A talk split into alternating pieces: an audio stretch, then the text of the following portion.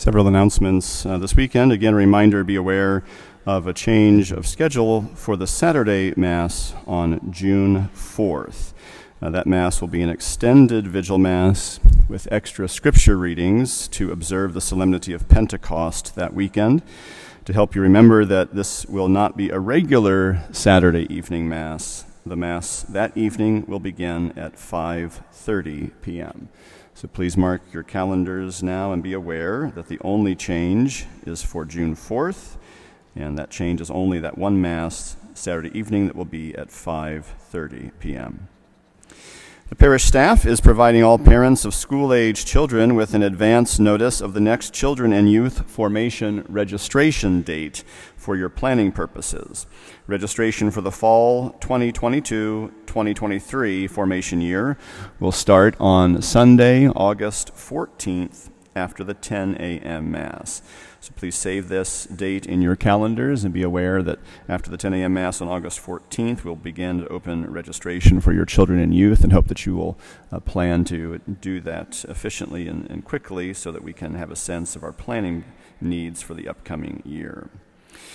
A great practical and direct way to serve the parish is by joining uh, the group we call, kind of tongue in cheek, our grass choppers, our mowing teams uh, who help maintain our lawns. You can see the bulletin for much more information on how to be a volunteer. Uh, this service saves the parish tens of thousands of dollars annually since we don't have to hire the service out, and it has saved us hundreds of thousands of dollars over the course of our parish history. It's a great hands on way. Uh, to serve the parish, and I ask you to consider joining. See the bulletin for more information. Several weeks back, I asked your prayers for a young orphan named Artur in the Ukraine, uh, whose adoption process has begun with a family in this parish. Uh, while the adoption process will continue for some time, I'm happy to report uh, that Artur and the rest of his orphanage did finally uh, leave the Ukraine for a safer location. So we can be thankful for that, and we continue to pray for that situation.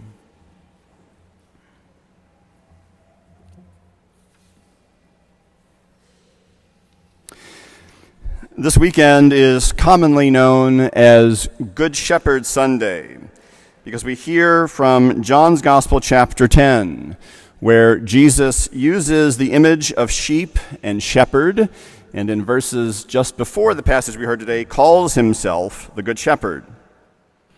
Good Shepherd Sunday is also a time to give focus to prayer and to our efforts to encourage vocations in our parish by directly speaking to the young people in our midst and in your families about the call of Jesus in their lives. In your charity, I ask for your prayers for me as your pastor and uh, for Father Bali in the great way he assists me in the work of shepherding. And believe me, I'm aware of that all the more right now while he's away on vacation, feeling a little more tired than would be normal. In our prayers for young people, we need to create an atmosphere in our families where being open to God's call to a religious vocation is fostered and even expected. On Good Shepherd Sunday, I ask you to pray that the young men in our midst, whom God is calling to the priesthood, that they would hear his voice and that obstacles to hearing that call would be removed so that they can respond as future priests.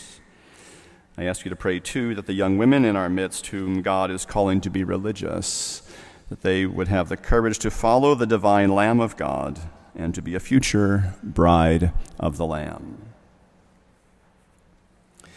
Speaking of himself as shepherd in relationship to the sheep, Jesus says, I know them.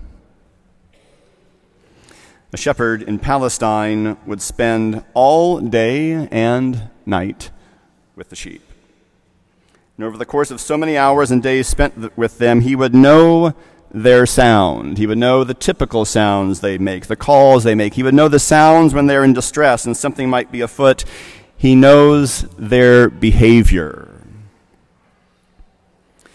Now, we who are not shepherds and maybe unfamiliar with that life can certainly understand and get a glimpse of this and how true this is if we consider how we might know a pet.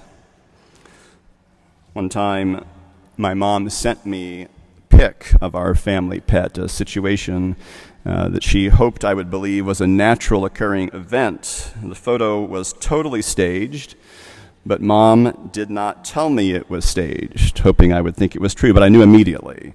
And when I texted her back, oh, please, that is totally fake, she was amazed and asked how I knew.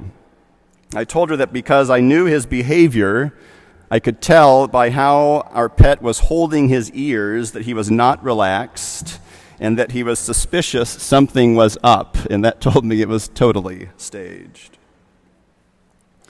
We might, considering this, appreciate how true it is that it, the shepherd knows his sheep, as Jesus says.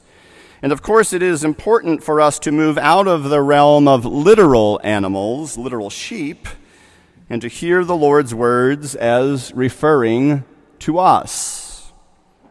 He knows us. We are his sheep. He is our shepherd. Notice in the passage that we heard from the gospel what we might call a progression uh, or an order or hierarchy of shepherding in this passage. Our Lord, the Good Shepherd, sort of stands in the middle, in a sense, of this order.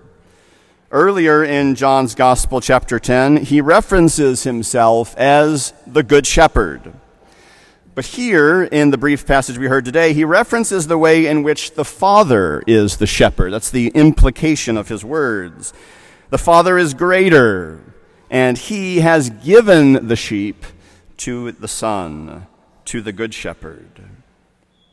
And likewise, descending in order, we know that the Lord has established his church with visible shepherds who govern in his place as vicars most especially the apostles and their successors, the bishops. In fact, just last Sunday we heard of this final order of shepherds because the Lord was clearly choosing St. Peter as a shepherd when he told him three times, Feed my lambs, tend my sheep, and feed my sheep. I want to suggest for us that the Lord has so designed his church in fulfillment of the Father's mission that there is a unity among the progression or the order of shepherds.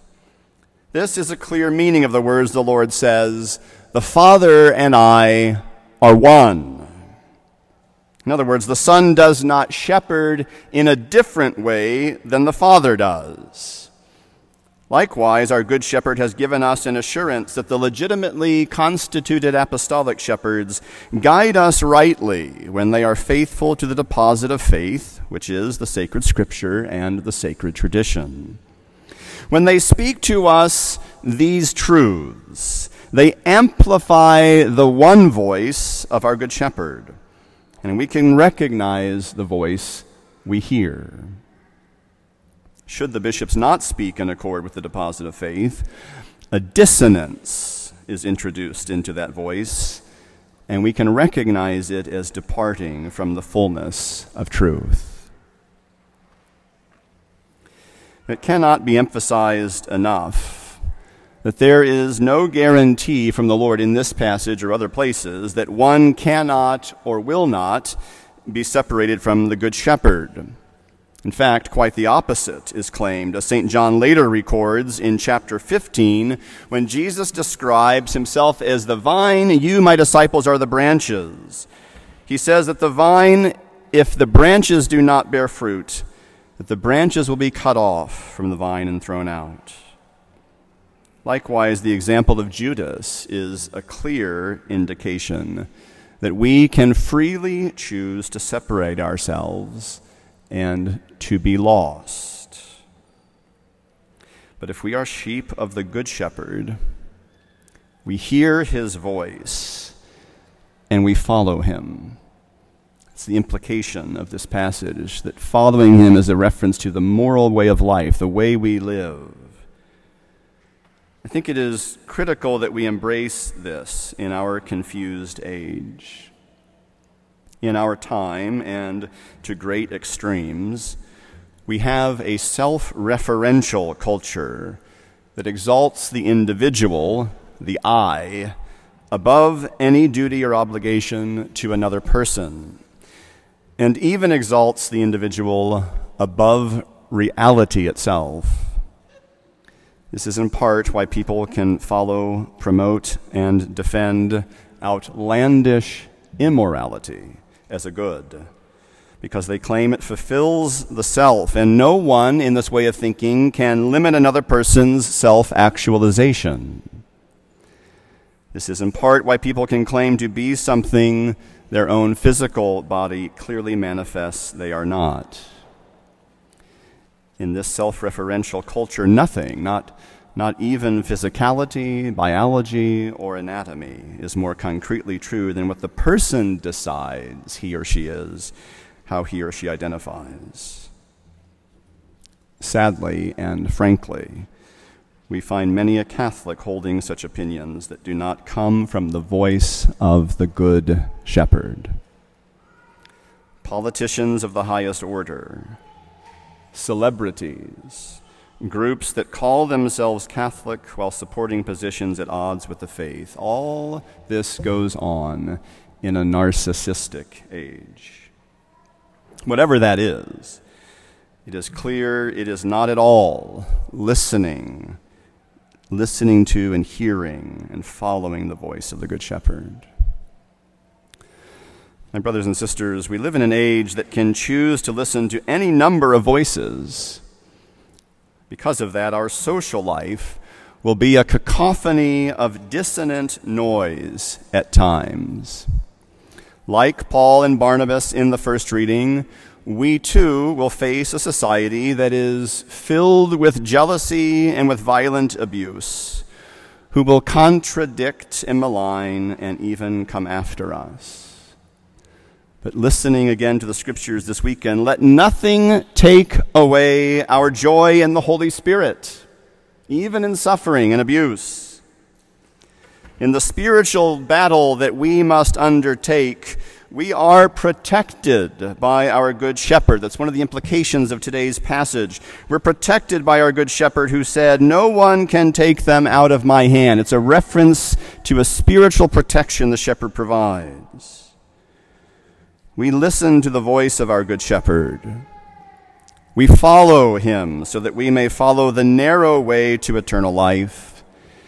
And along the way, we share the truth of what our Good Shepherd speaks so that others may be freed of the lies and ideologies and sins that enslave them. We give them a chance to join us as sheep of the flock. That will require us to pray so that we have an intimate relationship with the Lord, our Good Shepherd. And it will require us to accept sacrifice and maybe even abuse from those who oppose us. This is the path our own Good Shepherd traveled. It must be ours too. For as we sang in the psalm, we are his people, the sheep of his flock.